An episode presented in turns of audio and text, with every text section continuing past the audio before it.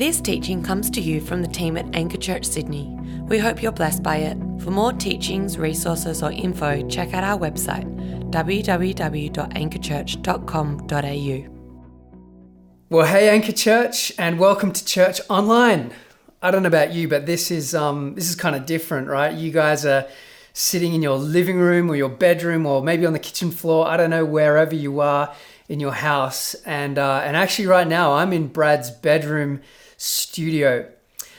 It's kind of sad, really. I mean, I love Sundays. I love gathering together. I love worshiping Jesus with our church family. And it's sad not to be able to do that, but it's also a blessing that we have uh, technology to do church online and incredible team to be able to pull this off. Um, I'm super proud of our church family, of our staff team who have hustled big time this week to get church online ready for the guys whom you can't see, but I can see behind the scenes here who are pulling this together.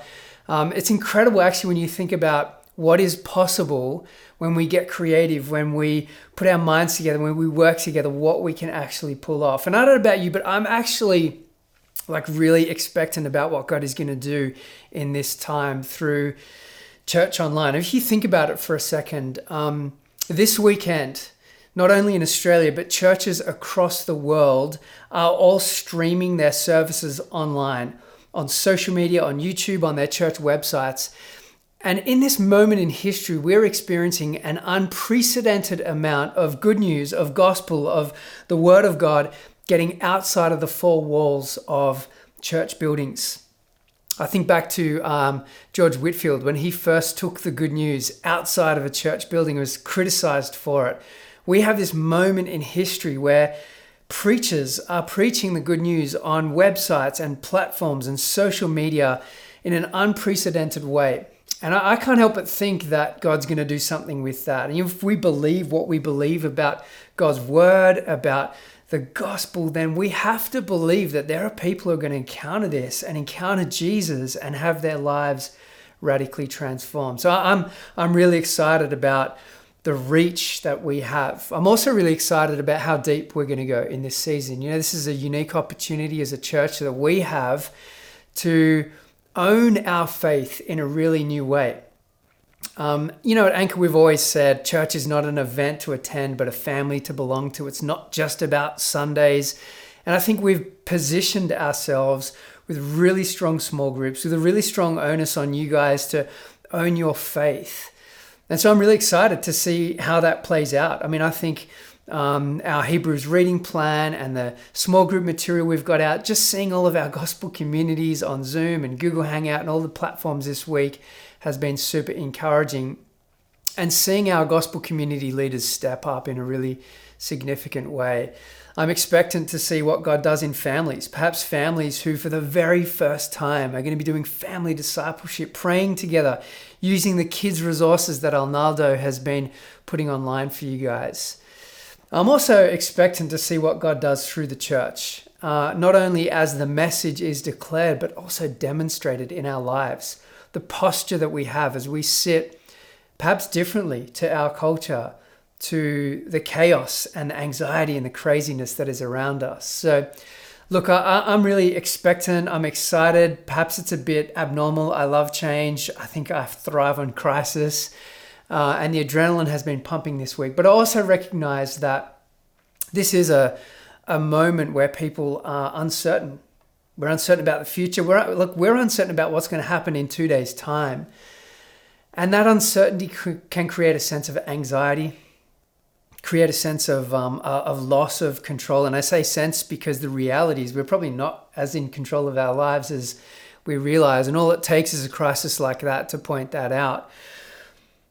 And so I believe that this message from Hebrews 4 that I have for you guys today is going to encourage you and strengthen you. That's my prayer this week as I've been preparing this message. And so I'd love to pray for us now as we dive into God's word, that message that hope read for us in Hebrews chapter 4. So let me let me pray for you guys and at home I'd love you to join along.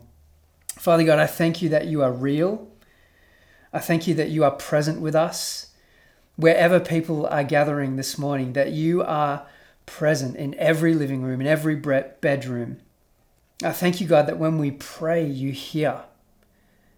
I thank you that you are the God who bends your ear towards the prayers of your people. What a privilege it is, God. We come this morning with confidence to your throne of grace. God, I pray that you would speak to us by your word. We're expectant. Please strengthen, please encourage. We ask this in Jesus' name. And all of God's people said, Amen. Amen. You know, this week I've been chatting to our kids about coronavirus at school. What has the school been saying? And man, can I just say, our school teachers are doing such an incredible job. If you are in the room with a school teacher, can you just give them a high five right now? Or even someone who's on the front line in our medical uh, team, doctors, nurses, uh, ED workers, let's just give them a high five. I know they can't hear it, but can we just give them a round of applause? They're working so hard. And you know, our kids have come home with no sense of fear, no anxiety. Their teachers are doing such an incredible job. In fact, Judah said to me that they've been playing a new game at school this week. It's called Coronavirus. And someone is in, they've got the virus, and they run around and try and tip people. And if you get tipped, you're out. You have to sit on the sideline, you're on the bench, you're out of the game. And I was like, man, that is a pretty apt description. I was wondering, should there be a doctor in the game? Like, surely these guys need help. There needs to be a doctor. They need to inject a doctor into the game and not just have to wait till next round.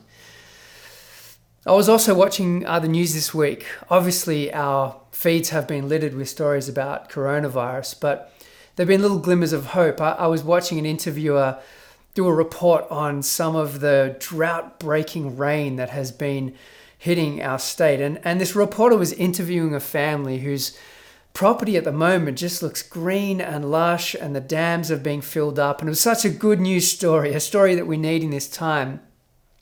And as the reporter got to the end of her interview, she asked this couple, she said, Australia is about to hit a season of uncertainty. You guys have walked through this. What advice would you give? And the, the wife of this couple, she said to the reporter, You know what? I don't know if people are religious or not, but for me, the thing that I've found most helpful is the serenity prayer.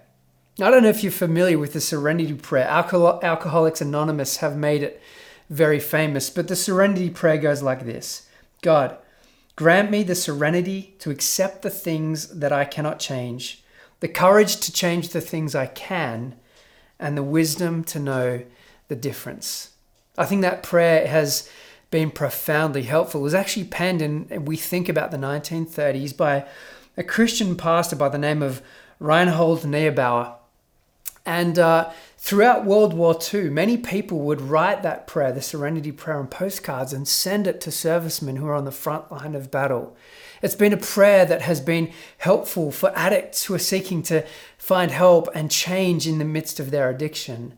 And I can't help but think at a time like this, it's so natural for us to turn to prayer. Whatever your faith background is, be it agnostic, atheist, um, apathetic, or even someone who loves Jesus, it's times like this that we turn to prayer. We need a ballast for our souls to get through this storm of life that we find ourselves in.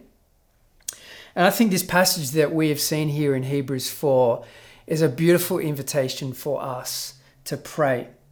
But as we look at this book of Hebrews, what we find our author doing here is talking about a way of worship that was very familiar to his first readers, but perhaps is quite foreign to us. Concepts like a high priest or a temple or a sacrifice, things that um, maybe we relegate to, you know, Raiders of the Lost Ark or some movie or some archaic you know, ancient history classroom. But this was the world that our first listeners were in. All of the way of worship that they were embedded in and immersed in was centered around what was known as the temple or the tabernacle. And there were priests that ministered on behalf of the people, and there was a particular priest called the high priest. And the high priest had the privilege once a year to enter into the very center of the temple to a place what was called the Holy of Holies. And at the center of the, the Holy of Holies was what was known as the mercy seat, where God's very presence was said to dwell. All of that is in the background of this message that we read in the book of Hebrews. Hebrews does a contrast for us, a contrast of things that are old and things that are new. Contrasts the Old Testament, the Old Covenant high priest, with our new covenant great high priest, Jesus. And the author's intention is to show his readers that Jesus is better. Don't go back. Don't default back to the worship, the way of worship that you once knew. Continue to cling to Jesus. The author writes to them in the midst of trial, in the midst of season and uncertainty, a circumstance that pressured them to go back and to let go of Jesus. And so let me remind you this morning as we walk through our own season of trial, of difficulty, of weakness, of some truths this morning, of something that is certain. I want to remind you if you worship Jesus this morning, then these truths, these blessings are yours. And the first truth I want to remind you of this morning is that you have a sympathetic high priest, a sympathetic advocate who ministers at a heavenly tabernacle. Have a look at what the writer says in verse 15. For we do not have a high priest who is unable to sympathize with our weakness, but one who in every respect has been tempted as we are, yet without sin. You know that person, um, that friend who, bless them, is trying to be really helpful and connect with you, but you, know, you tell them some sad news, perhaps, you know, like a family member has passed away, and their response is, Oh, I'm so sorry. I know exactly how you feel.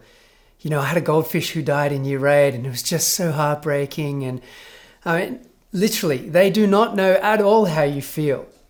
And I think um, sometimes it's so helpful to know that there is a person out there who gets it. And Jesus gets it. He is able to sympathize with us because he stepped off the throne of heaven and into the mess of this world.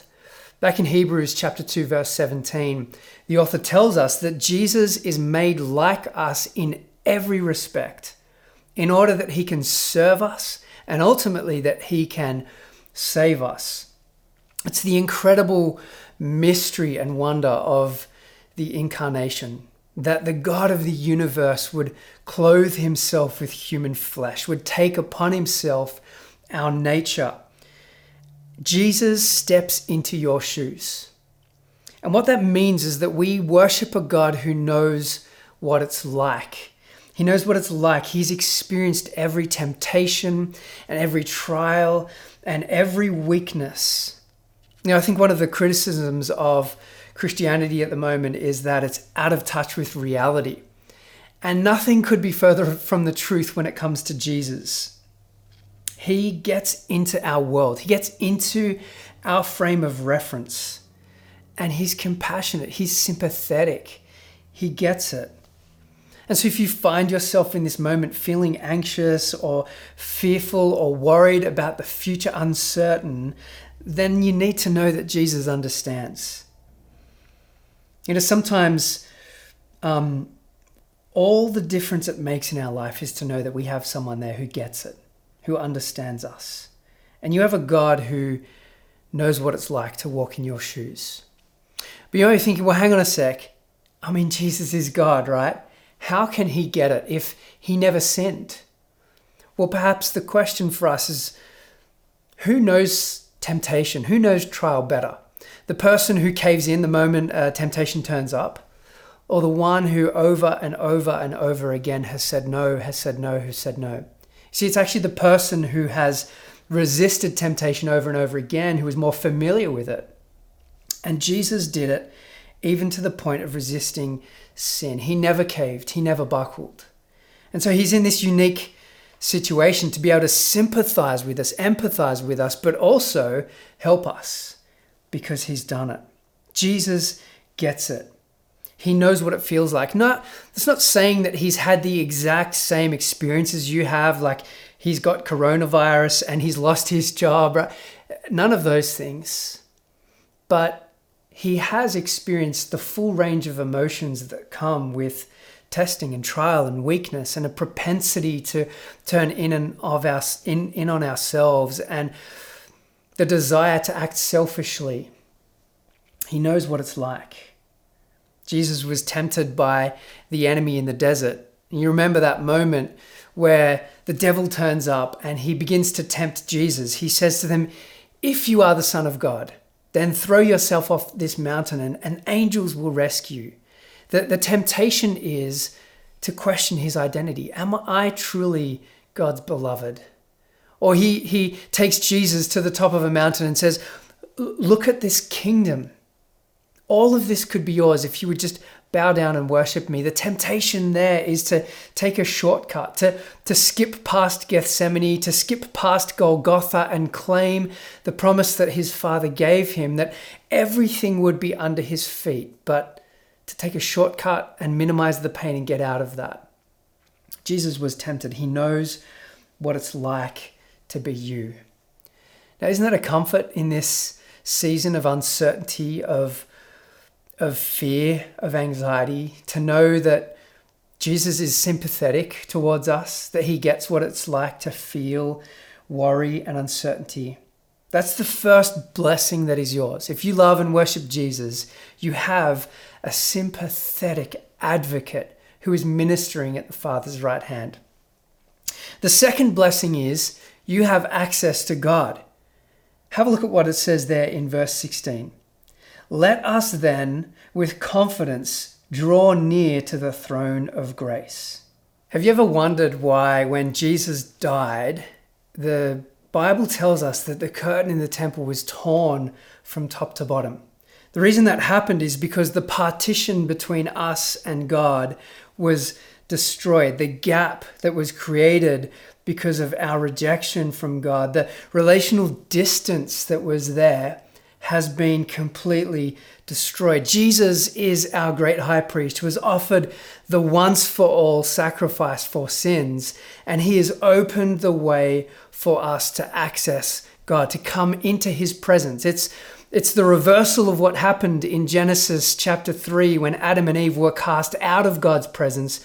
Jesus allows us to come back in. And at verse there says that we can come with confidence we come with holy swagger, with boldness. We can draw near to the presence of God. Now, I don't know if you realize, but this is a staggering invitation. You know, for us who live this side of Jesus, this side of the cross, I think we can we can forget how good this is. We're, we're too distant from the contrast between old and new covenant to be completely blown away. We've we've enjoyed the blessing of the presence of the Spirit of God in our lives for far too long. But this this is a staggering invitation that God would invite us to come into his presence, to, to be near him. Think of that promise from James where he says, Draw near to God, and God will draw near to you, that we can experience relational closeness to God in a way that a first century Jew or an Old Testament Jew would have been mind blown if we told them the access that we have to God's presence. You know, if we think back to the Old Testament way of worship, the high priest would have entered into the Holy of Holies one day a year, on the day of Yom Kippur, the Day of Atonement. And as he entered into the Holy of Holies, he would have come sprinkling blood and waving a smoke screen because he stepped into the presence of a holy and perfect God who we know is a consuming fire. And so he comes with fear and trepidation as to the holiness of God because he himself is a sinner. And yet he stands in the gap. He stands in the gap between God and us, and he brings God to the people and the people to God. And Jesus does that in a profoundly, infinitely better way than the high priest in the old covenant. You see, he comes and he doesn't stand in the gap, he breaches the gap, he tears the curtain down, and we are invited in to the presence of God. This is an invitation to intimacy, to enjoy God, to be with Him. You know, a number of years ago, I traveled to the US uh, with a, a, friend of mine, and he flew us business class. Incredible. The, probably the first and last time I will ever fly business class. And we turned up to the airport early, And because I was traveling with this guy, we had access to the Virgin First Class Lounge. It was incredible. Free food, nice chairs, uh, champagne on arrival, an amazing opportunity that I have no access to on my own. I mean, look, I think I'm still at like platinum or silver, whatever is red status credit. Uh, but because I'm there with another person who has the highest rating, I had access to the Virgin Gold Class Lounge. And that's what it's like with Jesus. He grants us access to the very presence of God. Another reminded us of this truth last week that God is with us, that God is near. Psalm 46 The Lord of hosts is an He is ever present with us. He is near. Now that's a comfort, isn't it? To know that God is near, that no matter how dark or crazy the next season, the next few weeks or few months gets for us, that God is with you. He has not abandoned you. He will not abandon you. The second blessing that is yours today, if you love Jesus, is that you have access to the presence of God.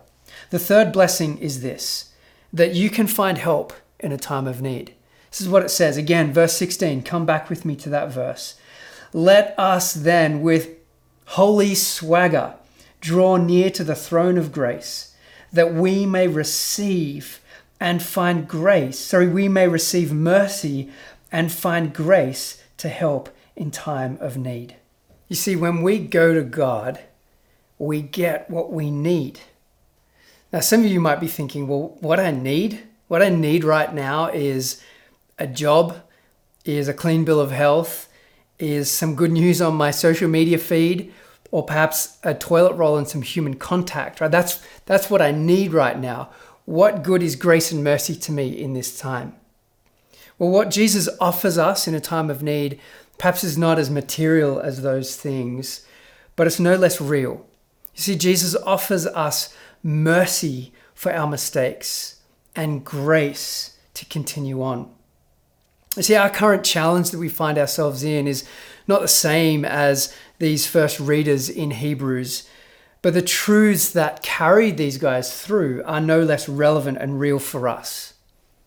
So, whatever we need, whatever challenge we face today or perhaps down the track in a few weeks' time, whatever we need now or in six months, Jesus is there for us. And He's there for us with grace grace to endure, grace to persevere, grace to continue to cling to Jesus, grace to continue to walk in God's direction, and grace to face all of the uncertainty that lies on our horizon. In a time like this, it's easy to think that God is far away. But what Jesus has done for us is the clearest demonstration possible that He's near, and that what you need is available. He's close. He's uniquely positioned, advocating at the Father's right hand on your behalf. He knows what it's like. He's walked into your shoes. He's entered into your frame of reference and he's sympathetic and he's empathetic. He invites you to experience God's presence, to draw near, to enjoy Him, and He promises you that in your time of need, there is mercy and grace available to you. I don't know where you stand today, whether you would identify as a follower of Jesus or not, but wherever you are, maybe you're, you're not a believer. And in this time, perhaps you've considered praying. You're asking deep questions about what happens to me? What happens when I die? We're confronted with the reality of our own mortality and that our lives simply are not as control. We're just not as in control of our lives as we think. If that's you, then I want to suggest to you that all of these promises and blessings are on offer for you if you would put your faith and trust in Jesus.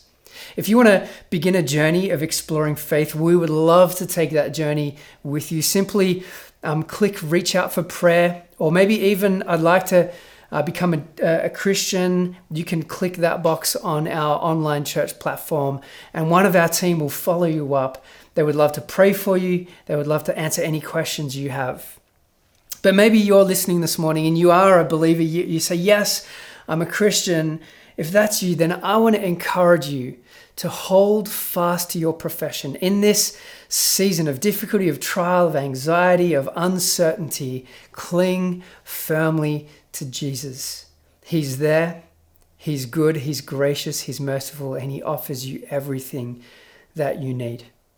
Church, we love you. Thank you for gathering this morning. Let me pray for you and bless you guys as we wrap up our time together online. Father God, I thank you for your grace and mercy. I thank you that you have, you, Jesus, have stood in the gap.